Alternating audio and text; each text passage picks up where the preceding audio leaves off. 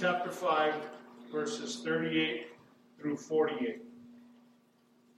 I want to tell you about the Luthiers' reflection. When Lucy and I were in college, we were both in the concert choir. And one spring, the, the concert choir toured around Arizona and performed in different cities and towns, different locations. And, and in each location, local people would, would bring one or two of us into their home and host us for the night. And one night I stayed with a family whose son, he was um, about my age, probably, or, you know, right out of high school, and he was already an accomplished luthier. L U T H I E R. A luthier is a person who who fabricates, who creates by hand stringed instruments. And, and uh, they were known primarily for creating violins in, in the Middle Ages and in the Renaissance period. So Stradivarius, Stradivari, who made Stradivarius violins, he was a luthier. Okay, so so their son, this young man, was an accomplished luthier at a young age. And being in the early 1980s, he specialized in making guitars. And, and so, as a luthier, most of those, in keeping with tradition, would be acoustic guitars. But this was the 1980s, and he also had a taste for some righteous electric guitar driven music. And so, he had created a couple beautiful electric guitars that were in his bedroom. I mean, they just, they, was, they were just beautiful and, and he explained to me how they were completely handcrafted and, and the bright paint that just shone um, with the light reflecting off of it. And when you were close enough to one of them, you could see your own reflection in the finish of one of those guitars. And he said that the hardest and most time consuming part of making an electric guitar actually is painting it to get this finish that painting process. The paints are very specialized, and you have to wait for a certain type of weather. And, and he lived in Tucson, Arizona, and most of, of the country is more humid than Tucson is.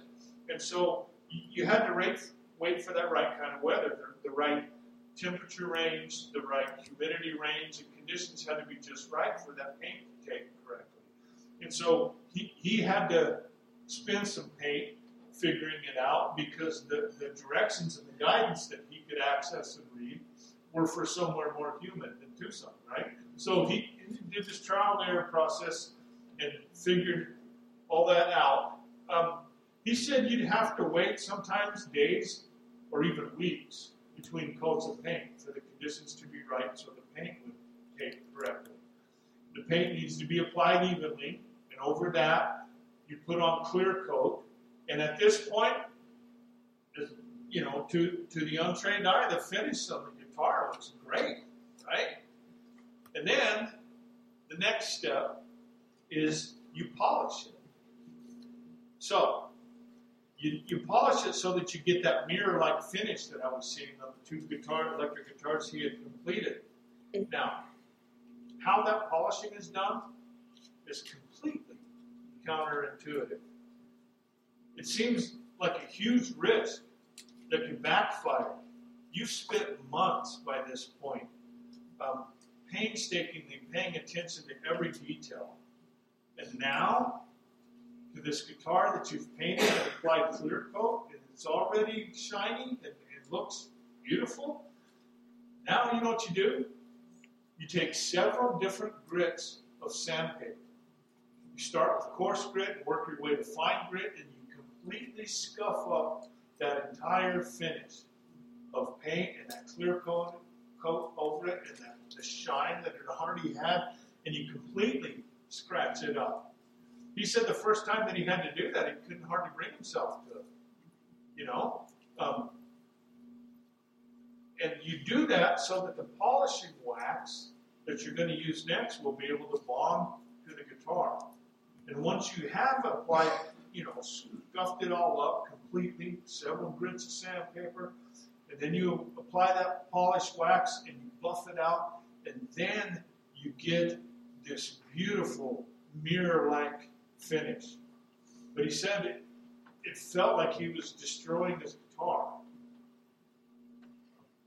But he completed the steps, began polishing, and he began to see a beautiful reflection. By the time he was done, he was like looking in the finish of that guitar. Now, Jesus' words in the Sermon on the Mount, they can feel exactly like he's taking sandpaper to your life. You may understand it theoretically. You can acknowledge that this is what it takes to reflect the image of God, but it's still so scary to do what is counterintuitive, intuitive, and to trust in your heart that Jesus knows way. So the Sermon on the Mount feels like sandpaper. It feels like a risk, like a risk that might destroy you before it ever makes you better. And nowhere is this more evident than in today's passage, Matthew chapter 5, verses 38 through 48. So let's read there together. Matthew chapter 5, beginning of verse 38. You have heard that it was said, eye for eye and tooth for tooth. But I tell you, do not resist an evil person. If anyone slaps you on the right cheek, turn to them the other cheek also. And if anyone wants to sue you and take your shirt, hand over your coat as well. If anyone forces you to go one mile, go with them two miles. Give to the one who asks you, and do not turn away from the one who wants to borrow from you. You have heard that it was said, Love your neighbor, hate your enemy. But I tell you, love your enemies and pray for those who persecute you, that you may be children of your Father in heaven. He causes his sun to rise on the evil and the good, and sends rain on the righteous and the unrighteous. If you love those who love you, what reward will you get? Are not even the tax collectors doing that? And if you greet only your own people, what are you doing more than the others? Do not even pagans do that? Be perfect, therefore, as your heavenly Father is perfect. The word of the Lord Jesus Christ from the Gospel of Matthew, chapter 5, verses 38 through 48. The way of Jesus. Mark Twain said, and I quote, It ain't the parts of the Bible that I don't understand that bother me, it's the parts that I do understand.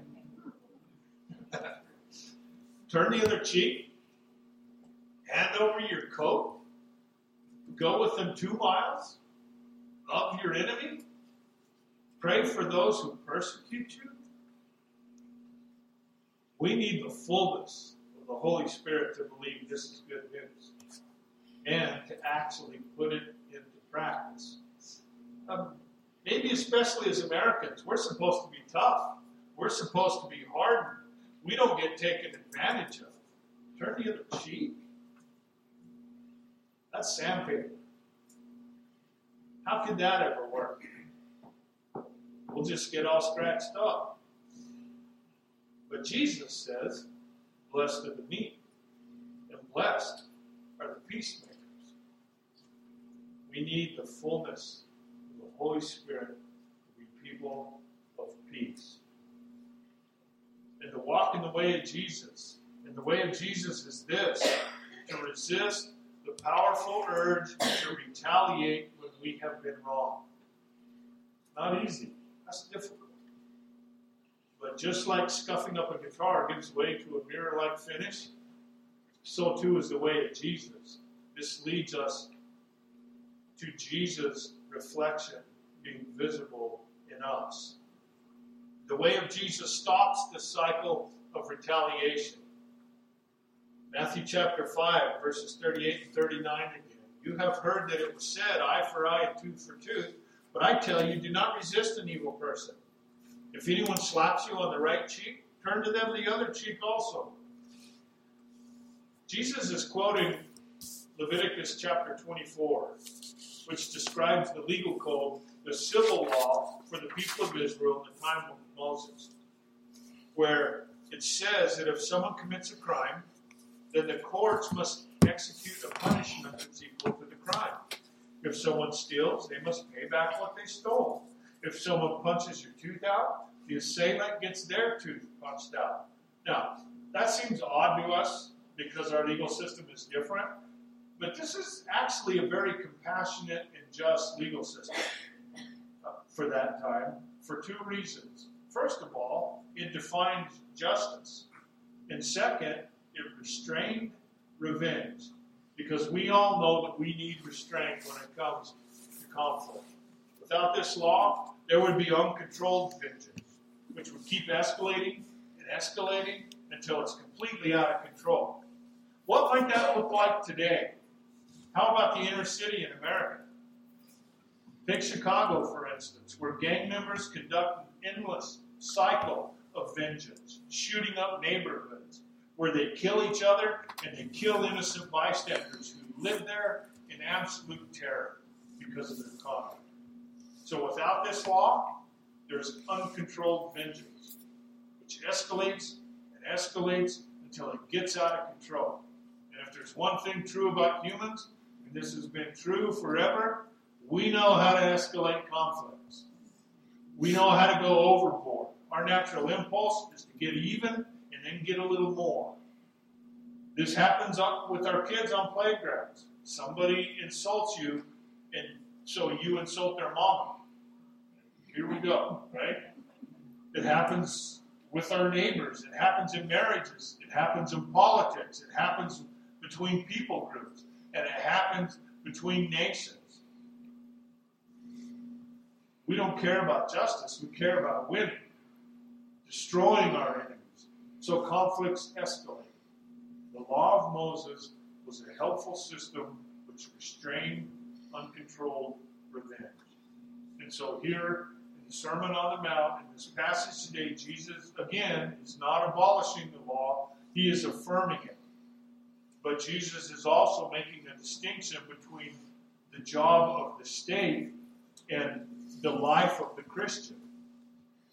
We leave justice and revenge to the authorities, and our lives are to be lives of grace and love. Because retaliation breeds hate, and hatred is bad for your soul. In a sermon on this exact passage, the Reverend Dr. Martin Luther King Jr. said this Returning hate for hate multiplies hate adding deeper darkness to a night already devoid of stars. Darkness cannot drive out darkness. Only light can do that. Hate cannot drive out hate. Only love can do that. Hate multiplies hate. Violence multiplies violence. And toughness multiplies toughness in a descending spiral of destruction.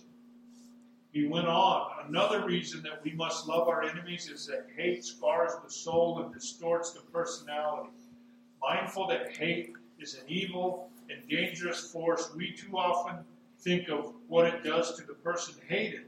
This is understandable, for hate brings irreparable damage to its victim. But there is another side that we must never overlook. Hate is just as injurious to the person who hates. Like an unchecked cancer, hate corrodes a personality and eats away at its vital unity. Hate destroys a man's sense of values and his objectivity. It causes him to describe the beautiful as ugly and the ugly as beautiful, and to confuse the true with the false and the false with the true.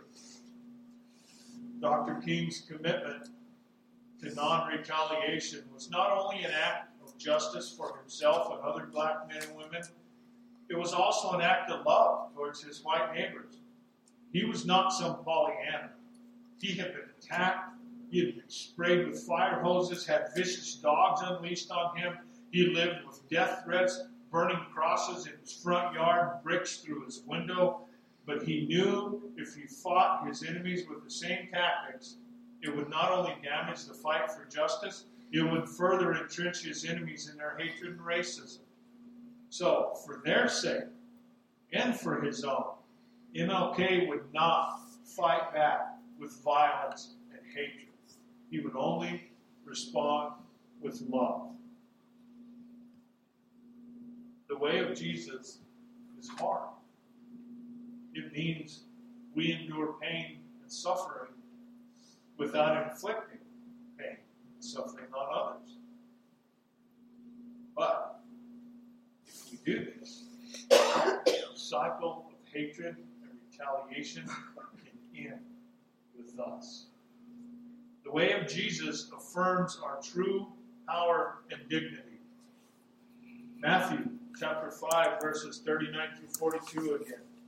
But I tell you, do not resist an evil person. If anyone slaps you on the right cheek, turn to him the other cheek also. And if anyone wants to sue you and take your shirt, hand over your coat as well. If anyone forces you to go one mile, go with them two miles. Give to the one who asks you, and do not turn away from the one who wants to borrow from you. In these verses, Jesus gives us three examples of his, how his teaching could be applied in his day. So let's take them in reverse order. From verse 41 If anyone forces you to go one mile, go with them two miles. Jesus preached this sermon in an area known as Galilee, and at this time, Galilee was under Roman occupation. For all practical purposes, the, the Jewish people were slaves. Not in the sense that we think of slavery, but they could be forced to do just about anything without any ability to resist. If a Roman soldier was transporting something from one town to another, he would never carry it himself. He would say to a Jewish man, Carry this for me for the next mile. And if they resisted, they could be executed or punished on the spot. But Jesus says, if someone asks you to go a mile, go two. Volunteer an extra mile. It's as if you're saying, I am in control of my life, and the pain of the insult can be diffused by cheerfully carrying the pack not one, but two miles. From verse 40 If anyone wants to sue you and take your shirt, hand over your coat as well. To sue for a person's shirt, your inner garment was extremely mean spirited and stingy. And like today, that day was full of frivolous lawsuits. The coat, the outer coat or tunic, was an outer garment that doubled as a blanket at night. And Exodus chapter 22 forbids taking a coat from another person to pay off a debt. And, and that was in place so that the poor, who that might be their only cover at night, in an area that was a desert and where they had hot days, but it really cools off at night, and, it, and in the fall and wintertime, it got cold at night.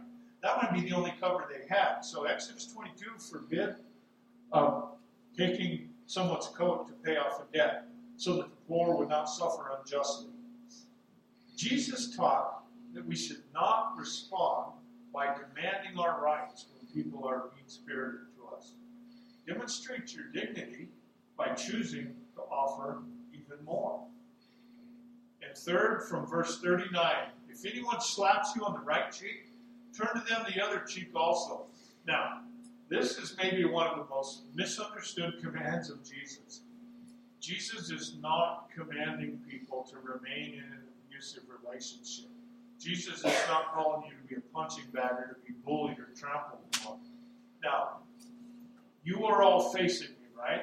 So my left is your right side, right? My left side is your right side as we face each other. So the left hand in that culture was considered unclean.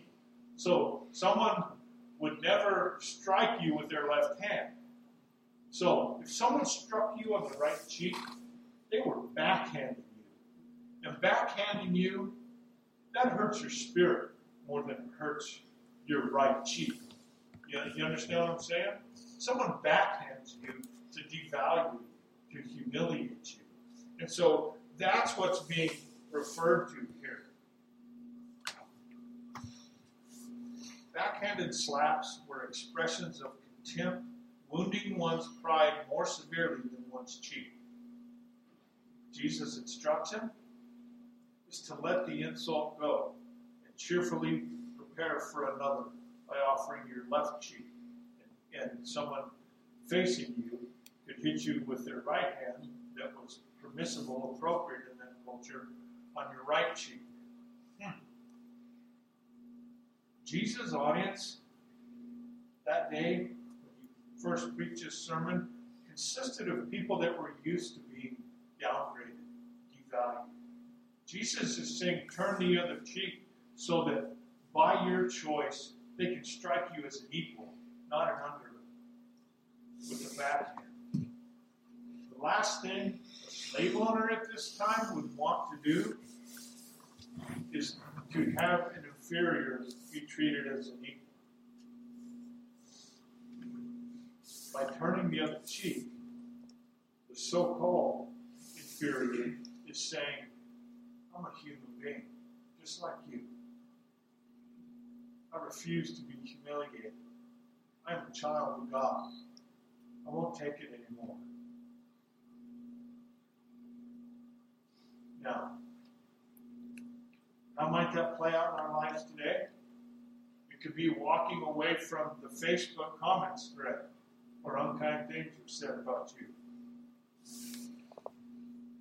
I'm better than this. I'm better. I don't have to win this argument. I don't have to insult this person. What it might look like is not sending the passive aggressive text message. It might look like walking away from the temptation to gossip behind someone's back to hurt them. You're better than that.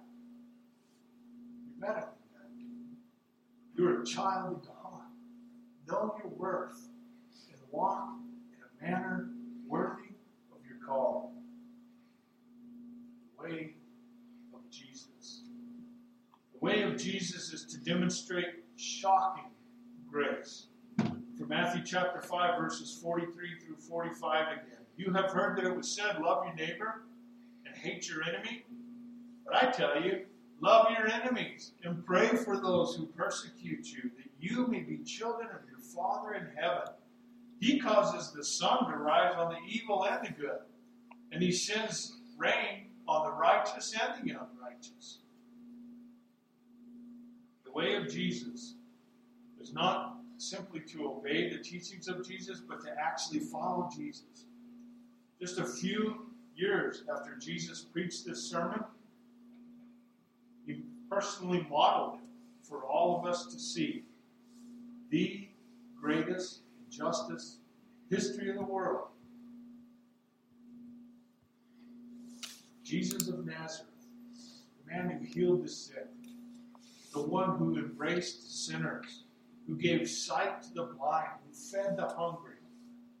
He never uttered a single word of deceit against anyone.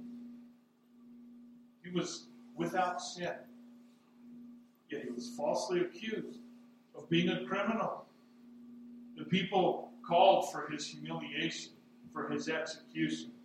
His disciples would have drawn their swords for him if he had just given them the word.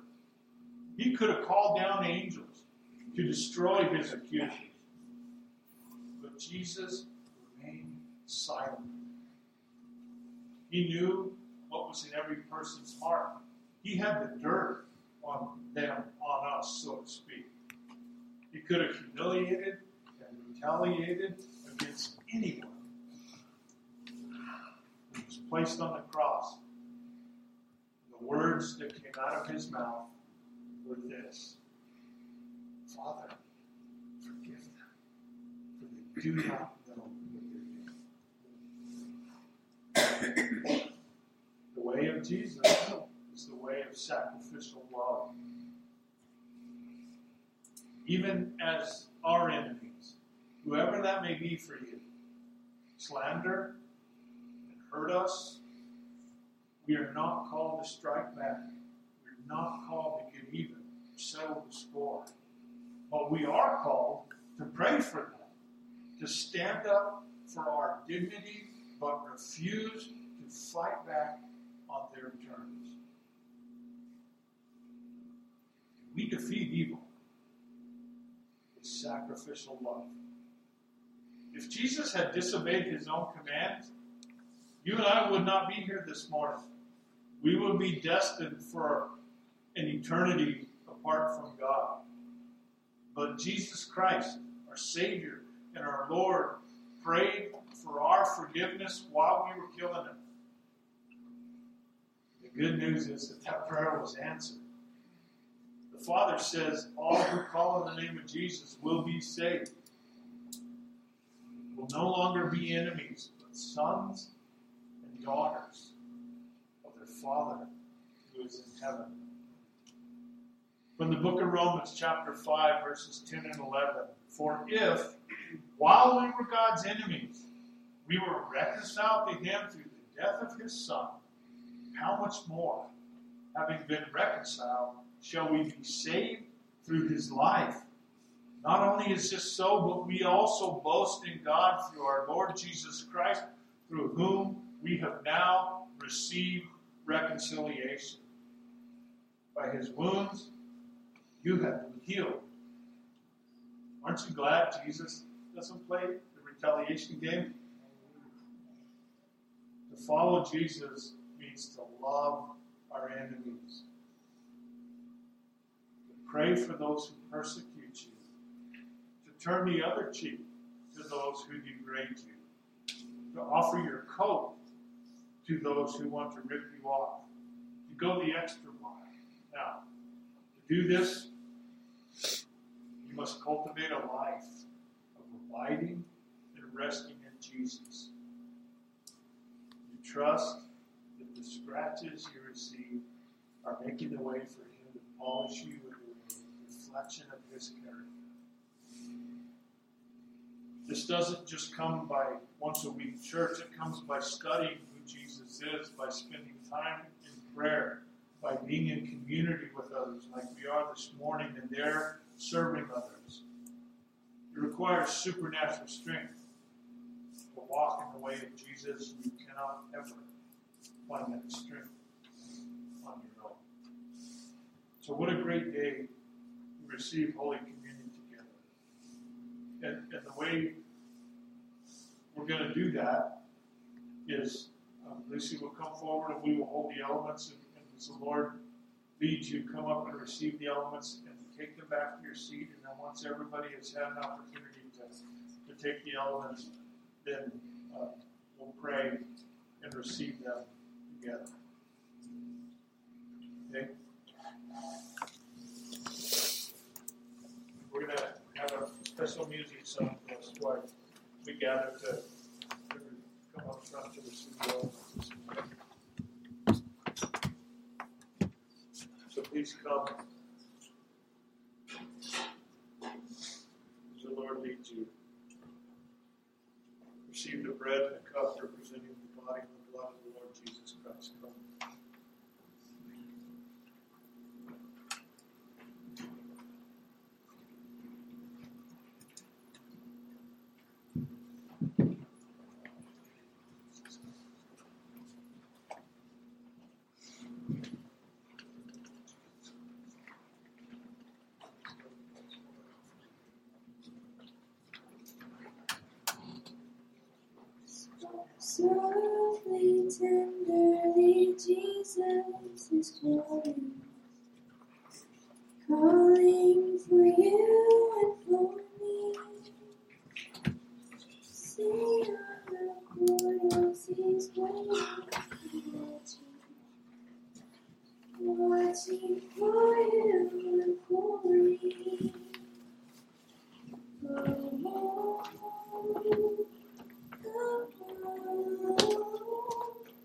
You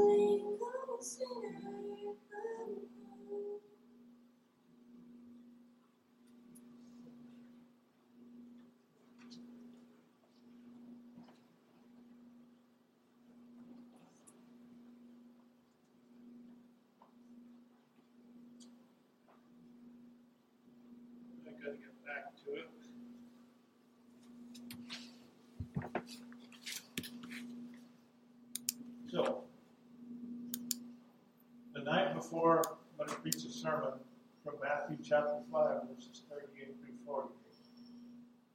About loving your enemy, turning the other cheek, and all those things. This comes up on my Facebook feed. You will understand better the love of Jesus when you learn to sit at the table with your Judas. And um, Judas was there that night. He left to go do his horrible deed, you know, to, sell Jesus for 20 silver. Yeah, he his location, you know, so can come and arrest him. So he wasn't there at the end, but he was there for the meal. You know, he was there among the disciples for the meal. And so Jesus knew what was coming, and he, he knew what Judas was going to do. We know that from Scripture. He knew what Judas, Judas was going to do. And yet, there he sat at the table. This was his last supper.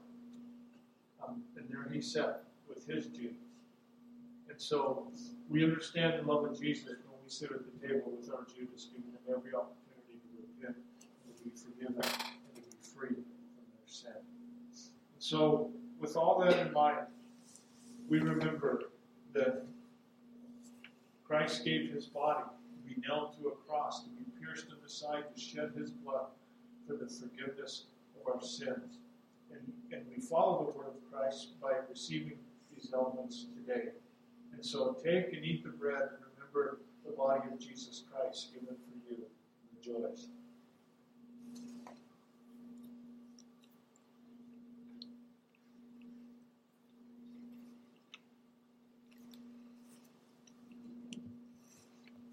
And they drank the third cup at that meal that had never been used before. It always set off to the side on another table or on a shelf on the wall and was present at the Passover feast, but it wasn't consumed because it was a representation of the Savior, the Messiah, who was going to come. This night, what we know was the Last Supper, Jesus took it and distributed it. And Jesus and the disciples drank from it for the first time ever. And in that act, Jesus is declaring, I am Messiah. I am the Savior. I have come. And I will be the sacrifice that takes away your sin. So we look back to that day, and we know today that Jesus saves, and we know that Jesus is coming back. And so drink the cup that represents the blood of Jesus Christ and rejoice.